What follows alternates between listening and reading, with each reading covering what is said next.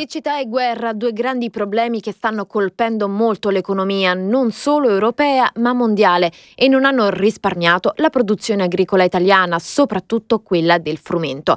Infatti l'esplosione dei costi energetici ne ha provocato una riduzione del 15% rispetto al 2021.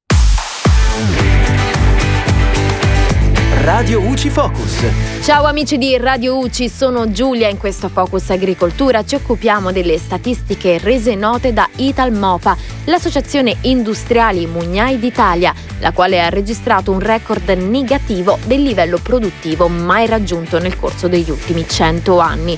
La nostra produzione di frumento tenero rappresenta ormai il 2% della produzione comunitaria e poco più dello 0,3% della produzione mondiale. Invece in merito alla qualità del frumento, la produzione nazionale del 2022 è caratterizzata da un contenuto proteico elevato, ma da valori reologici, ovvero quei valori che descrivono il comportamento dell'impasto relativamente alla viscosità ed elasticità, importanti sia per la qualità finale del prodotto sia per la lavorazione, non del tutto soddisfacenti, soprattutto per i frumenti necessari per la produzione di farine destinate a prodotti a lunga lievitazione. Il presidente della sezione Molini a Frumento Tenero, Alexander Ripper, ha commentato che la priorità assoluta è sempre stato il corretto e continuo approvvigionamento in frumento tenero di qualità.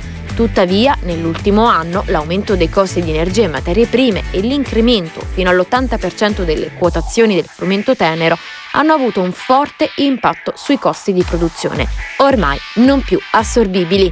E per ora è tutto, al prossimo Focus. Radio UCI Focus.